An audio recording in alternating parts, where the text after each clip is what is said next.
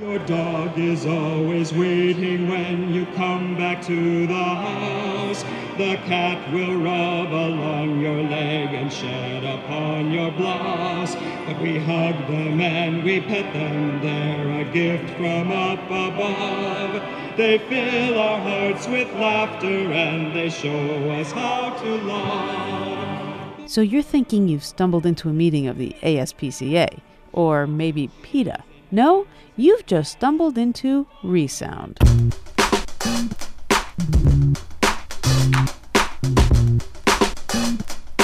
Welcome to ReSound, a weekly showcase of audio work from around the world, curated by the Third Coast Festival. I'm Gwen Maxey. Tonight, we bring you four pieces. Remedial Theory, proving that naivete can get you everywhere, even The Hague. Silence. A couple explains how they got together even though they've never been on speaking terms. And how does that make you feel? A view of the couch through the eyes of a sixteen-year-old. And chicken diaries. I knew Betty and Veronica were a whole other species, but this is ridiculous. Oh, and as to the song you heard a minute ago at the top of the show, all I can say is if you keep listening, you'll get to meet Zeus, Dover, Booty, and Thomas. Aquinas, that is. So come, take a break, take a ride, take a listen.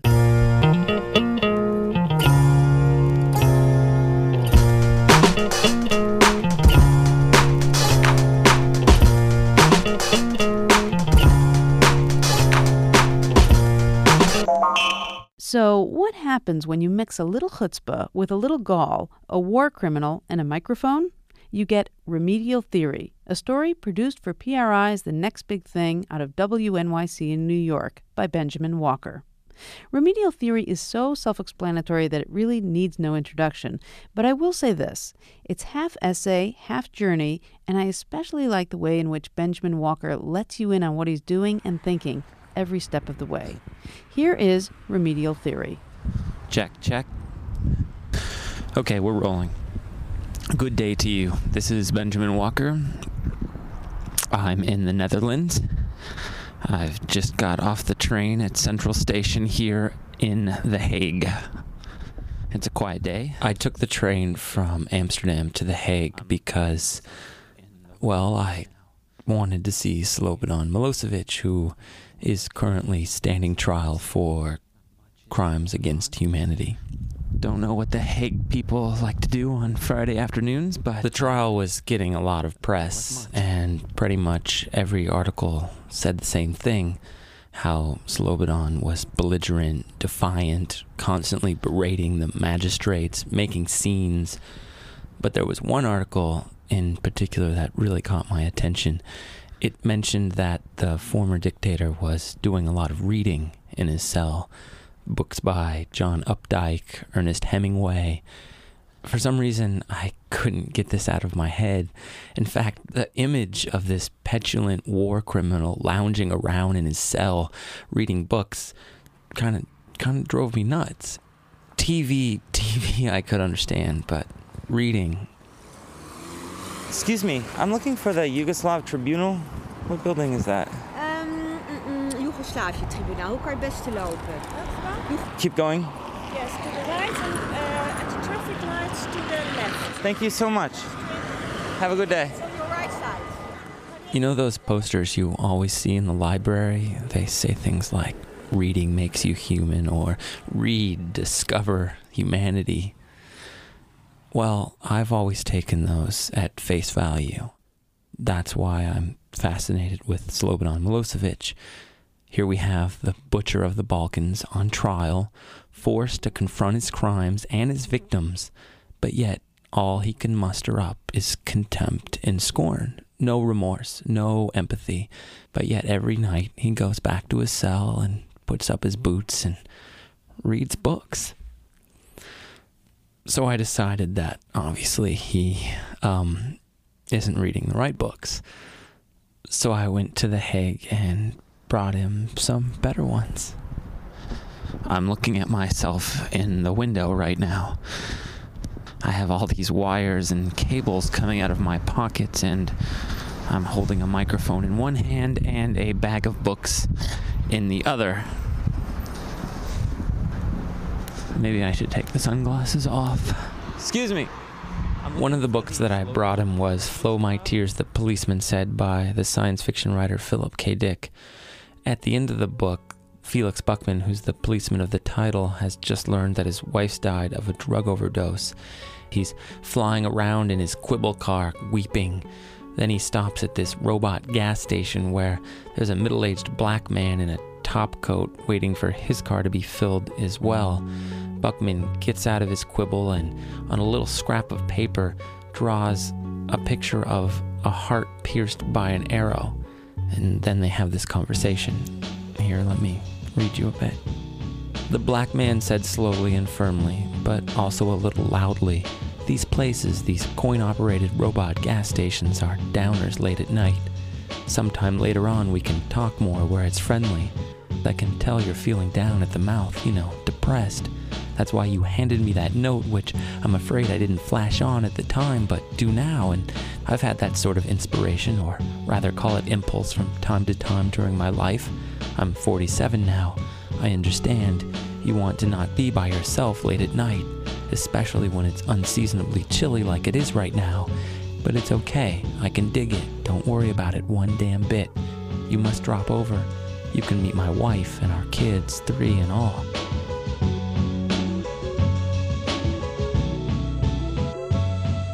I have this scenario in my head. Slobodan is in court, only now his attitude is different. He's no longer cross-examining the witnesses. He's no longer dismissing anyone's testimony or scoffing at anyone's credentials. He just sits there in his chair with his head bowed, every now and then doodling something in his notebook. Then, a little Albanian girl tells the story of how the Serbian army killed her entire family. He doesn't even look her in the eye, but when she finishes her account of how her mother and sister were both raped and then shot up with assault rifles, he lunges out of his seat. The guards tackle him as he runs towards the blue chair where the little girl is seated. They pry a piece of paper from his outstretched hand and pass it to the judge. It's a drawing of a heart pierced by an arrow. Excuse me, sir. Is this the um, Yugoslav Tribunal building? Is there a main visitor entrance? Yes. If you go that way, then turn left, and then you'll come to the other side of this building. Okay. That's the main entrance. And this is where the Milosevic trial is being held? This is in here, yes. Uh, okay, thank you so much. I also brought Slobodan Milosevic a collection of short stories called The Fierce and Beautiful World by the Russian writer Andrei Platonov. One of the stories is called Homecoming. It's about a soldier, Ivanov, who returns home after four years. His wife confesses to him that in her loneliness she had once reached out to another man. And Ivanov throws a tantrum at this, and in the morning he sneaks away to board an outgoing train. As the train pulls out of the station, he realizes that his two children are running alongside the tracks, chasing after him. Here, let me read you this part. Ivanov closed his eyes, not wanting to see and feel the hurt of the falling, exhausted children, and he realized how hot his chest had grown, just as if the heart languishing inside it, after beating uselessly all his life, had suddenly broken out into a kind of freedom, filling his whole being with warmth and with trembling. He was now aware of all that he had known before, but much more precisely and more realistically. Before, he had felt life through a barrier of pride and self-interest, and now, suddenly, he had touched its naked heart. All of Platonov's stories take place in an alternative reality of sorts. A reality where there is still pain and suffering and unhappiness, but at the same time, always the possibility of redemption. And in Platonov's reality, this redemption is never something cosmic or theological, but rather human and always within our reach. I like to imagine Slobodan exposed to this reality late at night in his cell. I especially like to imagine the look on his face when he puts the book down, and yet the reality doesn't go away. Hello, sir. Uh, recording devices aren't allowed in the building? No, sir. Um, yeah, I work for radio in the United States. Where's that? You want to go into the court session? I'd love to. But you can't take your questions inside. I can't take, take notes. Um, can I leave them with you? Uh, you will lock them in a locker, yes. You will lock them in a locker? Yes. Okay. The courtroom was separated from the press room by a wall of glass, but I was able to sit pretty much directly in front of Milosevic, and he definitely noticed me because I, well, I waved at him. And of course, a guard immediately came over and informed me that waving was absolutely forbidden. So I refrained from making any further gestures, but I wanted to, you know, point at me, point at the books, and point at him. All right, here's the deal. I'm in the main lobby now. They're playing on the monitors what I just witnessed in the courtroom. Um, the judge is about to ask Slobodan Milosevic if he has any concerns with the new eight-hour timetable, and he's totally going to go off, uh, which you'll hear uh, his translator, the woman in English. For some reason, he's not addressing the court in English today, but listen, okay, here we go. Mister Milosevic, is something you want to write on this? Yes, I did want to say something. From six to eight thirty is the only time in which I can use the telephone, which means two and a half hours in the evening. The possibility I have to communicate with my associates will also be restricted because that time has been limited to eight thirty when everything closes down. So I won't be able to use the public phone box which exists in the corridor either after that time. Let me repeat, I make no requests, I don't ask for anything, but I want it to be known what conditions I have been placed in. And if this is a way to abuse and mistreat the accused, then I would like to have this understood in this way. Uh, because in the time that I have at my disposal, I'm not able to uh, see to my basic human needs, especially as you intend to have this last endlessly. But a human being does have the need to uh, breathe fresh air, to eat, and to communicate. But as I say, let me repeat, I'm not asking for anything. I just want this to be noted. Is that not amazing or what? Poor Slobo doesn't get enough time to use the telephone.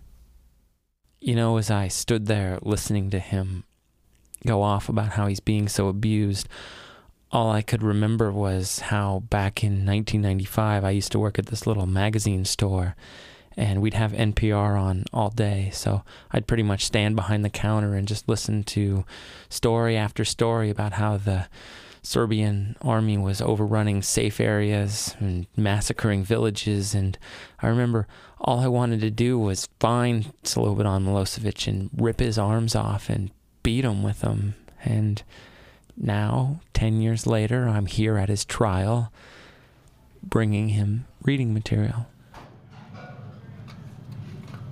I've just delivered the books now to the registry, and they've promised me that they will give them to him at the beginning of next week. I wrote a little note on the inside of the Platonov book. I wrote, uh, Dear Slobodan Milosevic, I understand that you love literature, so I have brought you these books. I hope you enjoy them. And then I signed my name and wrote my address, which is insane because, like, this guy could have me killed. I mean, what if he thinks I'm mocking him? Oh, man, I totally should have not given him the Crime and Punishment. The third book that I brought Slobodan was Crime and Punishment by Fyodor Dostoevsky. You can see how this book could be misconstrued, but Crime and Punishment really was the main reason I went to The Hague. You know the story. Young Raskolnikov kills the miserly old moneylender after deciding she doesn't deserve to live. Then he spends a few hundred pages fighting his conscience, his family, a police detective, and the love of a young street prostitute, until finally he breaks down and confesses his crime and is sentenced to prison. The book ends with an epilogue in which Raskolnikov finally comes to understand his crime and his culpability. But it's more than guilt or an acceptance of responsibility. It's transformation. Let me just read you the last two sentences. But here begins a new account. the account of a man's gradual renewal, the account of his gradual regeneration, his gradual transition from one world to another, his acquaintance with a new, hitherto completely unknown reality. It might make the subject of a new story, but our present story is ended.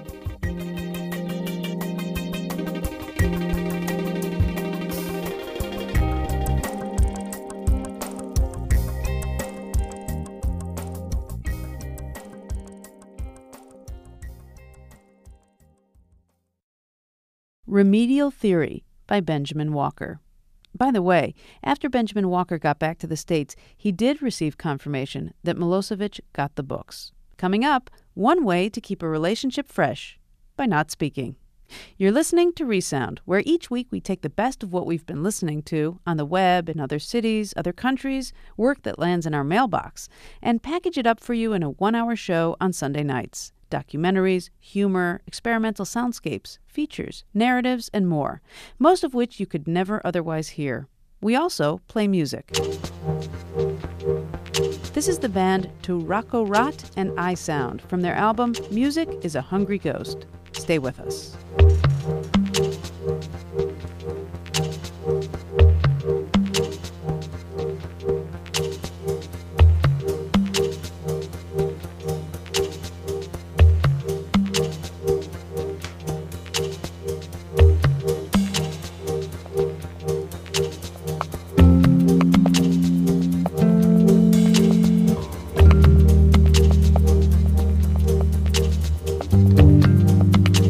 Thank you.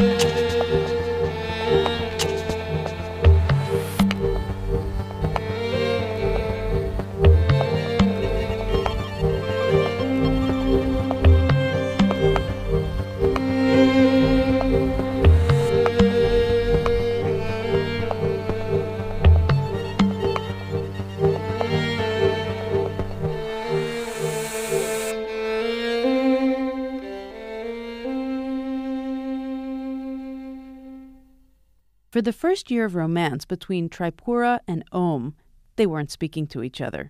It's not that they had a disagreement. You have to be talking for that.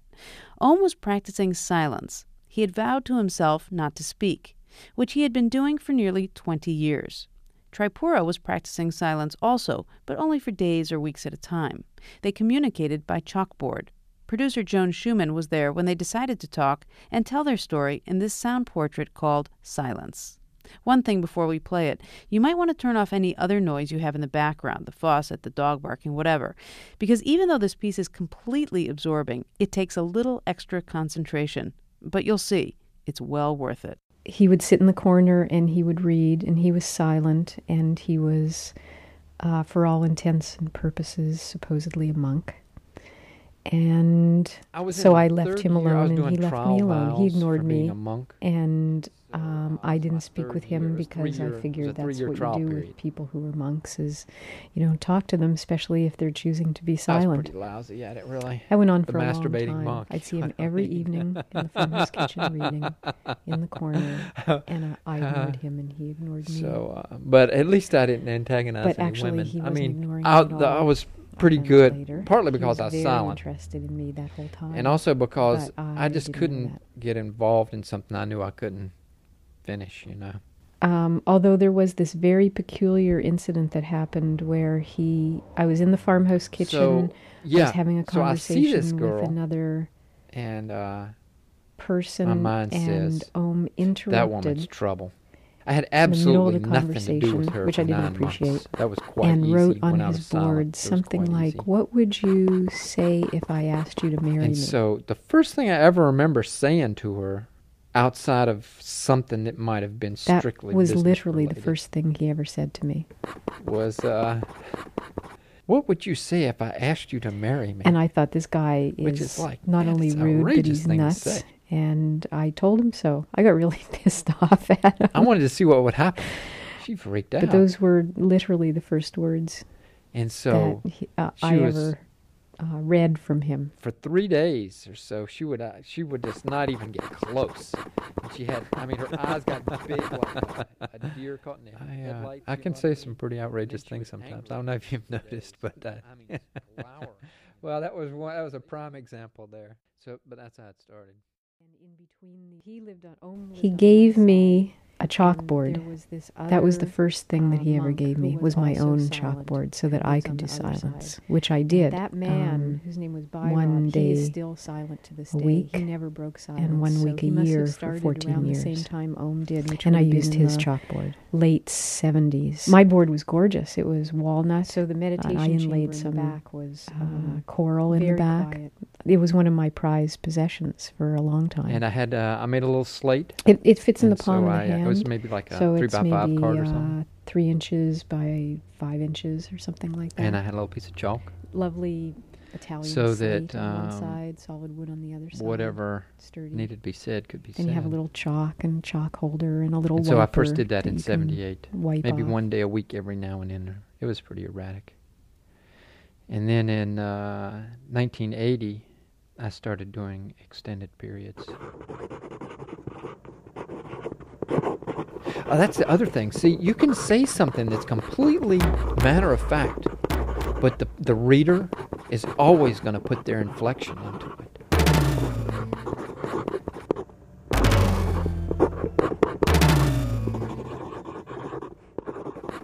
He had this letter. We met on the road one day, and he had this pre-written letter in his pocket, and he handed me this letter.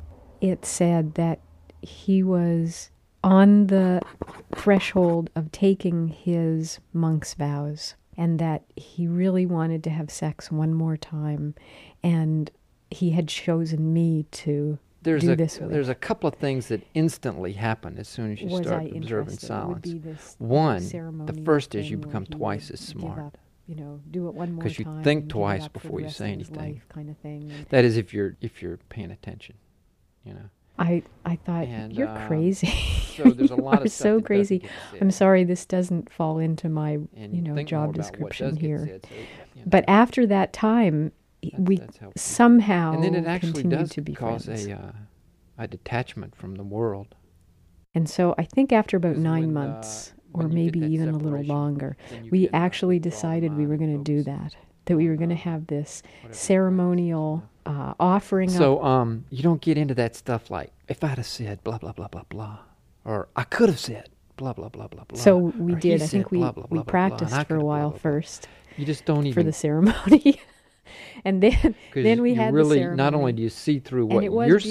saying, I mean, but really you also, also see through and, what everybody else uh, is saying. We did this offering thing. We went, had a little ceremonial dunk in the creek that was by the fast. It got very confusing, as a matter of fact. The confusion of sexual energy, attachment, celibacy, yoga, tantra, all that stuff. But this whole time, he is silent. Absolutely. You really see how almost all speech is, um, you know, self-motivated. It's usually like uh, how great I am, or what I know, or what you should be doing. On these trips, we were that kind of stuff. So and so, if you have that focus, like the focus is to to watch the self. Then you see that stuff. Um, so we started taking trips together. It, it, everything we traveled really well together, the, the and usually when we went so on these trips, we were both silent. With with so silence. One week a year, we'd go on a trip somewhere like the Southwest, and we'd take our chalkboards and we would be silent for the whole week. It, it, everything hinges on the the intent. So that's the way it was with me with doing silence. Now, I don't know, although I'm this kind of person that's. Uh, I'm an extremist. I can do one extreme and the other extreme, but the middle road is really difficult. So...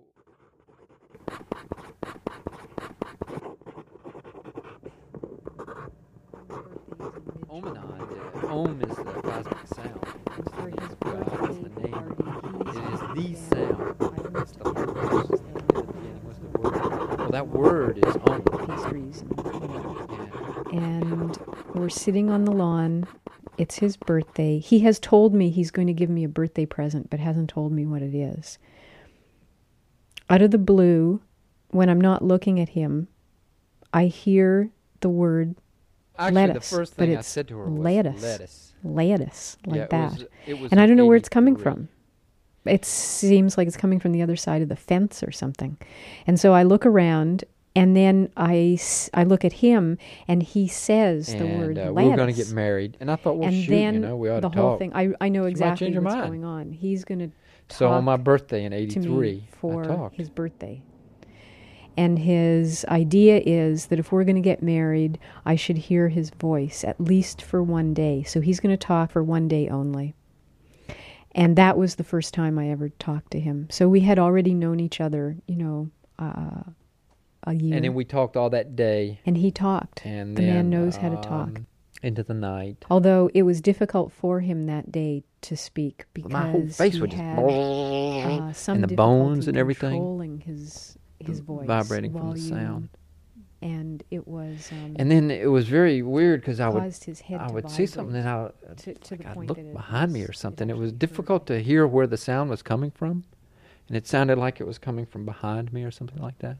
The physical differences between being with him when he wasn't talking and being with him when um, he was talking were profound. But you, you notice um, what a... Um, we could walk and talk at the same huge time. Huge expenditure of energy talking, which is something that we'd never been yes. able to do before. To so we could walk down the street and talk like normal people. So we went swimming in the ocean, we were swimming, which was and when we went to bed that night, silent, he could talk to me in the dark. And I remember trying to keep him up as long as I could because I enjoyed talking with him. She didn't want me to go to sleep because, you know, then I was going to wake up and quit talking. He talked very philosophically, and he had this delightful southern drawl that I'd never heard before, but I had heard about, which explained the lettuce thing.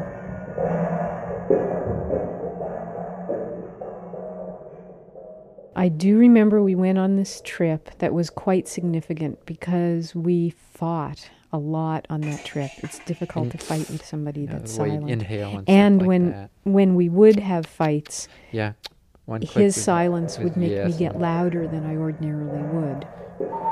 I used to do that on the phone for no. You know, the more silent he yeah, is, the, the louder I get. So it wasn't particularly bringing out the best in me either. That click for yes or something. So. I got out of control and I grabbed his little chalkboard out of his hand and twisted it, and it shattered. And he was terrified. I mean, I don't think anybody had ever um, displayed raw, violent tendencies. I mean, I, I don't know. I mean, I hadn't done it either. That's why I'm saying it. It just brought out this this other side. So, so yeah, uh, I ripped up his chalkboard in my bare hands. And then sometimes people would be pissed the slate and the, if they found out the that there was nothing wrong with you. And I mean, they'd, they'd be I pissed. scared myself. A day and I scared or two, him, and he was or three. I'm not sure, but I remember coming home to our apartment, walking by the window, and looking in and seeing Ohm inside, and he had shaved. The handlebar mustache and the goatee were gone, and I knew that he would be talking, and that was when he broke his silence officially.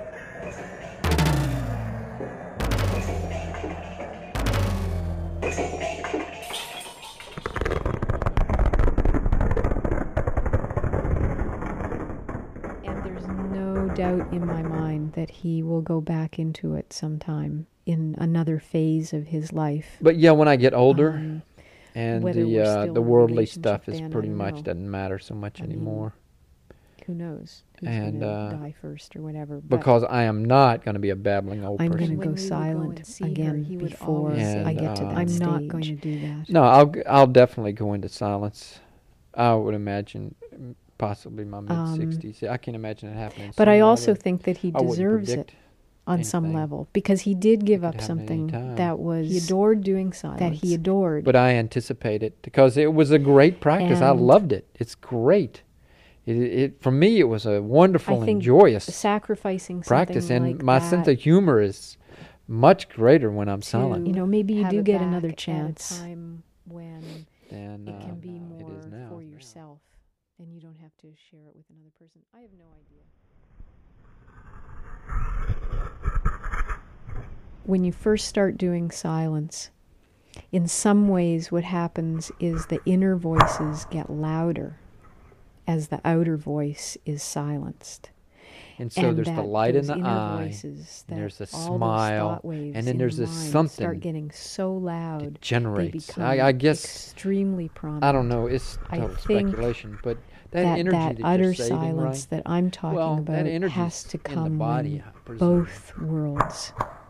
So you're just, just beaming. Give up at these people, and maybe that. And maybe so that's, uh, really that's louder than your silence. When both worlds finally. Just shut up. Silence by Joan Schumann. This is ReSound from the Third Coast Festival. I'm Gwen Maxey. We'll be right back with Chicken Diaries and The View from the Couch. Stay with us.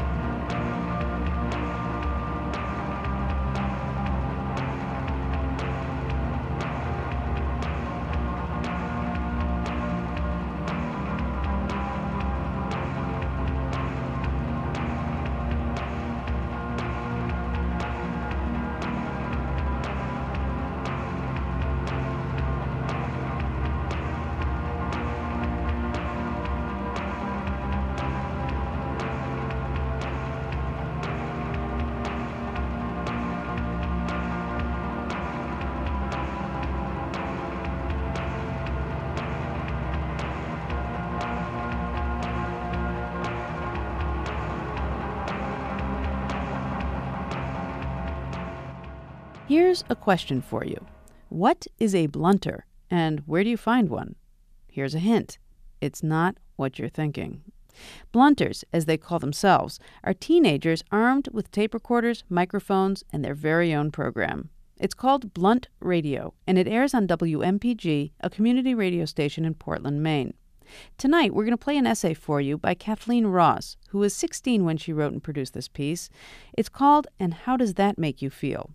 It's not exactly fact, and it's not exactly fiction.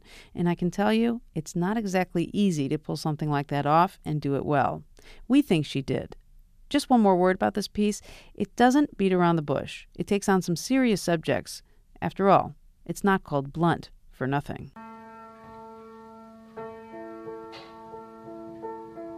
It's five fifteen. They're fifteen minutes early. Stella sinks into a chair and crosses her arms. Avoiding any of the questioning stares of the occupants of the waiting room, Stella paws through her purse. She imagines what the others assume her reason for being there might be. Bipolar psycho, weed fiend, little Lolita, child of divorced parents, obsessive-compulsive. What do they know? Sneers Stella. Stella's mother, dressed in a crisp yellow sundress, smiles widely at the receptionist when it is her turn. In a light falsetto, Stella's mother tells the receptionist, "I have an appointment for Stella?" She seems too proud of it, Stella thinks. Hidden, muffled speakers play soft and easy listening music. It carries and dances around the waiting room, falling lightly into people's ears. Leaning back in the chair, Stella decides that one could easily drift off into sleep in this chair. She closes her eyes. She dreams that she has missed the appointment during her nap. The waiting room Straighten the blanket, the fluff the throw pillows on the couch, open the window so the light will filter in and the street below can be seen, add a new box of tissues, turn the phone ring to low, open a fresh page in the notebook, five thirty, time for the next appointment. The therapist smooths her linen blouse and adjusts her horn-rimmed glasses as she exits the office. She is sprawled on the peach tiles in the bathroom. "Take another pill," a voice in her head whispers. "One more pill will make the pain go away," a voice in her head tells her. The painkiller's bottle lays two-thirds empty in front of her, next to the half-empty bottle of vodka. "Pill, swig, pill, swig," the voice instructs her. She keeps pilling and swigging, pilling and swigging, until the bottles become blurry and then black. The therapist's voice is gentle, almost sedated in its tone. "Hello there, I'm Stella's mother. You came highly recommended from many different sources. Stella has just been feeling a little blue lately, haven't you, Stella? I'm sure you'll be able to help her out." "First thing is first, I would like to meet her." Stella rises from her chair, sullenly, and shakes the therapist's hand. "Would you like to come into my office, Stella?" National Geographic, Time, Woman's World, Newsweek, Martha Stewart Living, Cosmopolitan, Allure, U S Weekly, Sports Illustrated. Stella's mother flips through the magazines in the waiting room. Tapping her manicured nails on the armrest, she becomes impatient. She checks her watch. It's five thirty and the therapist isn't out of her office yet. She knew that this therapist might not be right for her Stella. It was a gamble coming here because she had only heard a tiny bit about this therapist, but knew that she prescribed antidepressants, which was probably all that Stella needed. The therapist's voice is gentle, almost sedated in its tone. "Hello there, I'm Stella's mother. You came highly recommended from many different sources. Stella has just been feeling a little blue lately, haven't you, Stella? I'm sure you'll be able to help her out." "First thing is first, I would like to meet her." They look around. Stella isn't in the waiting room. The heavy exit door shuts behind her as she runs down the staircase. Each cement step tires her out more and more until she reaches the street level. Running to the nearest curb, she flags down a cab. "Take me anywhere," she tells the cabbie. The couch. Stella feels like she can't even begin, even though the therapist waits with a warm, welcoming expression. How can she put into words feelings that have been swirling inside of her for almost a year now? She doesn't want to be here. Beginning to cry, Stella places her head in her hands. The therapist hands her a box of tissues.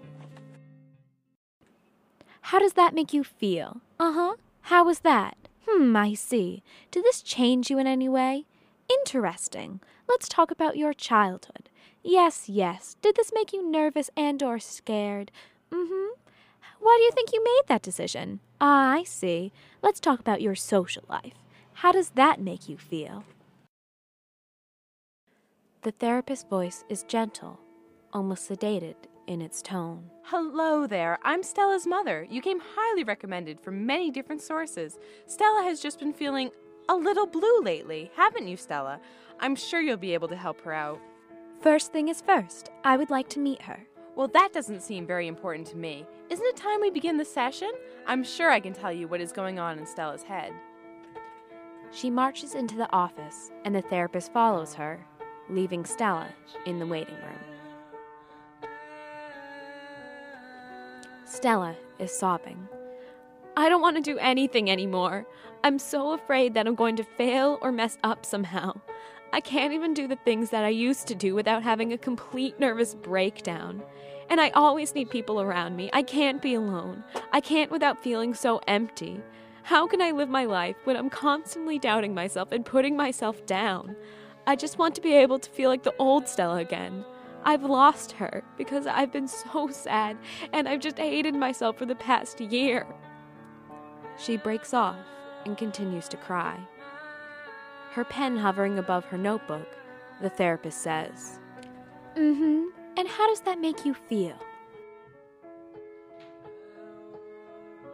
First, I would like to get to know you a little more, Stella. Looking at colleges yet? A little. Stella's mother, peeking through the crack in the door, has been watching the beginning of a therapist appointment and says, We visited Vassar, Columbia, Sarah Lawrence, Bard, and a few more. She opens the door and comes into the room, sitting on the couch next to Stella. Ooh, this is comfy. Now where was I? Sports, school, after-school activities, phone, chores, Sports, college trips, school, homework, job, community phone, service, chores, friends, dances, family, job, self service, more friends, drama, dance, boyfriends, boyfriends, television, gossip, phones, parties, internet, holidays, drama, college applications, more gossip. Parties, Who has time to be sane, Stella thinks. More school. Stella's mother is absorbed in a magazine. Suicide. Throw yourself in front of a train. Pop pills. Leave the car running in the garage. Starve. Cool pistol to a hot forehead. Drink. Drowned in river. Hang. Crash the car. Fire. Swallow poison. Overdose. Jump off the balcony. Suicide. See, I was the middle child in the family, and my mother always put a lot of pressure on me to be perfect, so I think that's why I'm struggling to grasp my own potential. Stella's mother explains, dabbing her eyes with a tissue. The therapist nods. Mm-hmm. And how does that make you feel? Sitting next to her mother on the couch, Stella is frustrated. I thought this was supposed to be my appointment. Her mother snaps her head and glares at Stella. She can't sleep. The night beckons to her and begs her to stay up and enjoy each twilight hour. And when she does attempt to leave the night, the nightmares haunt her dreams. Dreams of death and pain keep her up with the night. An hour of sleep in the morning is all you need, the voice tells her. Stay up with us, she hears. The night is calm if she is awake, but it is rough if she tries to dream. She can't sleep. Her body doesn't allow her to sleep. See, she is the middle child in the family, and there's a lot of pressure on her to be perfect, so I think that's why she's struggling to grasp her own potential. Stella's mother explains, dabbing Stella's eye with a tissue. The therapist nods. I can't do this anymore, Stella declares. Stella jumps up from the couch and dives out the open window, plummeting to the street below. Hitting the pavement, she gets up and runs to the nearest curb, flagging down a cab. Take me anywhere, she says to the cabbie. How does that make you feel? Uh-huh. How was that? Hmm, I see. Did this change you in any way? Interesting. Let's talk about your childhood. Yes, yes. Did this make you nervous and or scared? Mm-hmm. Why do you think you made that decision? Ah, I see. Let's talk about your social life. How does that make you feel? The bathroom floor was peach, and her blood was red. A modern artist's interpretation of a teenager's strife. Drop of red, speckles of red, puddles of red. They found her painting of peach and red and called the ambulance, unable to understand the true craftsmanship behind it. Only a faint scar now remains, but when she is sad, she grabs her wrist and can still sense the broken veins, feeling resentful. Happiness is a warm gun. Happiness is a bowl of cherries. Happiness comes from a few of my favorite things. Happiness is kittens and puppies. Happiness is friendship. Happiness is the little things in life. Happiness is being in love. Happiness isn't a little pill, Stella thinks. I'll never be top of the class. I'll never get into college. I'll never move out of my hometown. I'll never have a boyfriend. I'll never please my parents. I'll never be homecoming queen. I'll never excel in sports. I'll never be able to lose weight. I'll never be original. I'll never look like that model in the magazine. I'll never amount to anything. I'll never let myself be a failure. She stops pacing back and forth on the peach tiles. I'll never let myself go on living like this, she says. She pulls a trigger. I think this was a good session. I do too. It felt good to talk to someone who wasn't connected to my life, Stella admits. Well, let's bring in your mother now. Her mother enters, folding a magazine and tucking it under her arm. So when would you like to make the next appointment for Stella? Same time next week? Now, let's all hold hands and forget all the bad things that have passed between one another. This is an exercise that I only perform with patients I think that have really reached this point in their life. Now remember, be free, be floating. Stella, her mother, and her therapist hold hands and jump out of the window together, landing in a crooked mess on the pavement. I think this was a good session. I do too. It felt good to talk to someone who wasn't connected to my life, Stella admits. Well, let's bring in your mother now. Her mother enters, folding a magazine and tucking it under her arm.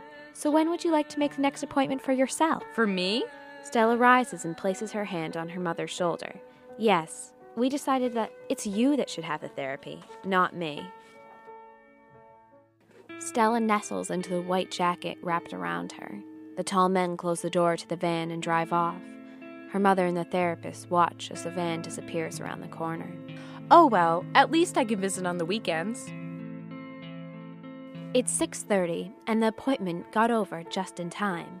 Stella's mother is pleased because she will be able to make it home in time to get the chicken in the oven. Stella is quiet as they walk out to the car.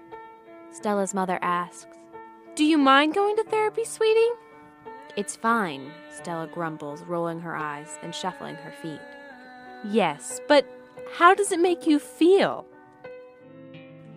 I don't How does want to that do make you feel? Anymore. Uh-huh. I'm so How was that? that I'm going to hmm, fail or mess up. Does this change you in any way? I can't even do the things that I used to do Let's without talk having about your child nervous race. Yes, yes. Did and this I always nervous and or scared? I can't feel gossip. Mm-hmm. I can't without. Why do you think you made that decision? How could I see. Let's talk about your social life. How does that make you feel? I just want to be able to feel like the old Stella again.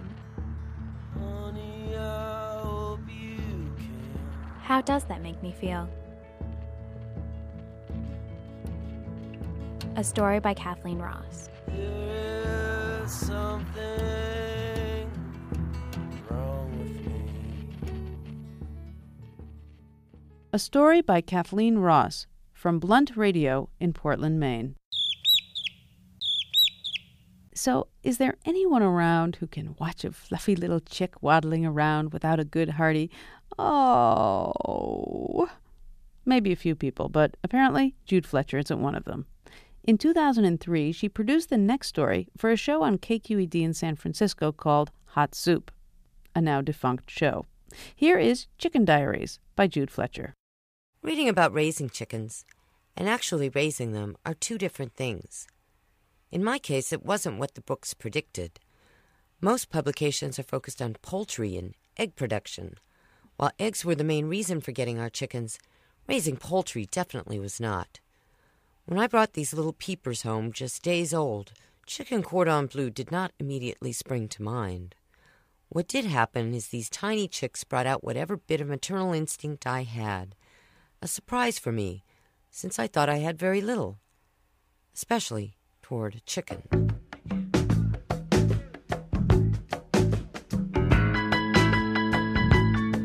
Exhibit A, Betty.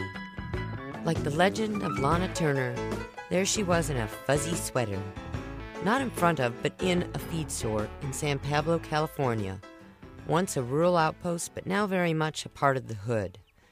Betty cost two dollars, but you couldn't call her cheap. She was a hot chick, a New Hampshire red, and bringing home Betty was a spur-of-the-moment decision made by my partner Dave, who had wanted them ever since he read about raising chickens in Organic Gardening magazine. Betty arrived with her pal Veronica, and we placed them in a little box with a lamp over them to keep them warm. Betty was the tinier of the two, and just a couple of days old, and always trying to squeeze underneath Veronica for warmth. Of course, I had to pick them up and keep them in my lap, as I couldn't take their vulnerable little cries for comfort. This was done on a washable rag, because you can't exactly box train a chicken. I kept one on each shoulder while doing the dishes.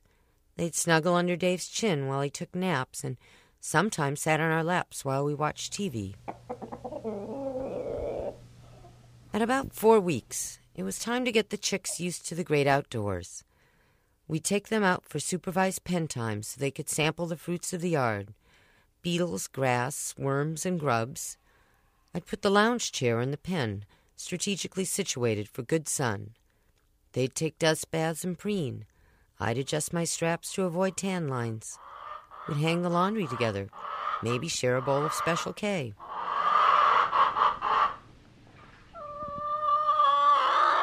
Finally, it was food that sealed Betty's banishment from the house. Cooking dinner one night with two cats and two dogs underfoot, Betty pecked the dogs in the nose. She wanted a piece of the action, and I had to hold the dogs back from trying to get a piece of her. Chicken is the dog's favorite dish. Dave said no more. Betty's too big and too sassy to be in the house. He took the pen to the basement. From my chicken diary, August fourth, two thousand two. Betty has grown into a lovely girl. She's tall, sort of strawberry blonde, with beautiful gold eyes, a large coral comb and wattles, and dark green iridescent tail feathers. It's like when you see your teenager come down the stairs in that fancy prom dress, and she's now more like a princess instead of a gawky girl in jeans.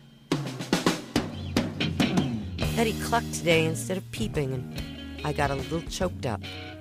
It won't be long now till she's laying eggs.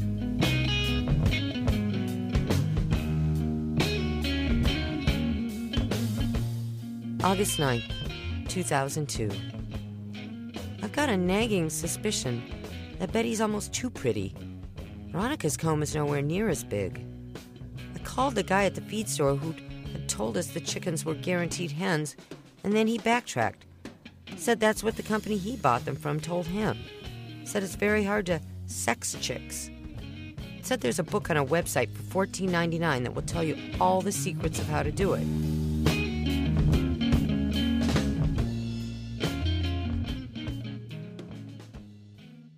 Well, it wasn't long before Betty's voice began to crack and sounded like she was trying to crow. She started acting differently toward Veronica and trying to jump on her back. Then, one morning, we woke up to the sound of crowing coming up from the basement. Betty was a rooster. A big, strapping, gorgeous rooster. Now, we wake up every morning to the sound of crowing coming up from the basement. Around six a.m., continuing till after eight when we let him out. The neighbors think he's very polite, that he doesn't crow until late. Even though I was a victim in the poultry version of the crying game, I'm crazy about him. He's the handsomest bird I've ever seen. He still sits on my lap and follows me around the yard, but he's a scrappy guy. Dave says too scrappy. He's bitten him a couple of times. So what? It heals. And Veronica gives us delicious fresh eggs, five a week. Guess it's time to change Betty's name. Dave wants to call him Tyson, just to keep him in line. I know my chicken. You got to know you're chicken. I know my chicken. You got to know you're chicken. I know my chicken. You got to know you're chicken. Chicken Diaries, produced by Jude Fletcher. Well, Veronica and Betty, or Tyson, or whatever his name is, would feel right at home here. Cows out in the pasture lie and calmly chew their cud. Sheep may safely graze in fields and pigs will play in mud. Oxen toil with a yoke and horses. horses we can ride. These animals feed and clothe us, and they help us at our side. Was it a church or the backstage of Doctor Dolittle? Really, it was hard to tell. In nineteen ninety-six, Saint Mary's Basilica in Minneapolis was jammed with cats, dogs, fish, ferrets, frogs, hedgehogs, mice, hamsters, and turtles, to name but a few of the day's congregates. It was the annual blessing of the pets, and it is a sight to see and hear and, one can only imagine, clean up after. Following the indoor service and singing, pets and owners paraded out of the church to the neighboring park, where clergy of all denominations were poised, ready to bless. In front of every minister, a line. Let's listen in. This is Zeus. Zeus. This is Dover. Dover. And Booty. And Booty. Okay. Okay. Katie. All right. Katie. This is Katie, and she's got bad knees, so oh, if okay. we could... Well, Skippy, right. we bless you. In the name of God, Creator, Sanctifier, and Redeemer, we ask God to give you an abundant, full life, rich with love. Amen. Hazel, Sit. I bless you in the name of the Father, and of the Son, and of the Holy Spirit, asking the Trinity to give you long life, health, and happiness. Amen. We brought a proxy dog for Fred, because Fred is on his very last legs, and he couldn't make it to the service. Hi, this is Thomas Aquinas. Thomas. Wow. Thomas, through the intercession of Saint Francis, may you know God's love and care and protection always, and through the intercession of Saint Thomas Aquinas, too, I guess. Why not? Throw him at.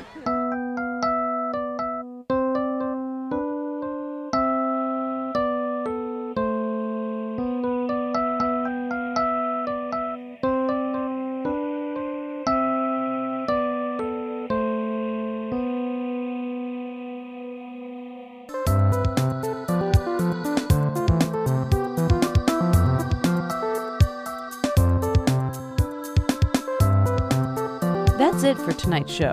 ReSound is a production of Chicago Public Radio and the Third Coast International Audio Festival. The program is produced by myself, Gwen Maxey, and Katia Dunn, and curated by Johanna Zorn and Julie Shapiro of the Third Coast Festival. Thanks to Eric Rudd for engineering tonight's show. You can hear today's program at chicago public radio dot org slash resound. And while you're at it, you can also hear dozens of outstanding documentaries from around the world at third coast festival dot org. Generous support for the Third Coast Festival is provided by the Richard H. Driehaus Foundation, the Sara Lee Foundation, the Corporation for Public Broadcasting, and the National Endowment for the Arts. Music for ReSound is provided by Reckless Records in Chicago. If you want to contact us, we'd love to hear from you. Email us at resound at chicago public radio dot org. ReSound returns next Sunday at five with more radio that you can't hear anywhere else unless you live everywhere else. Good night.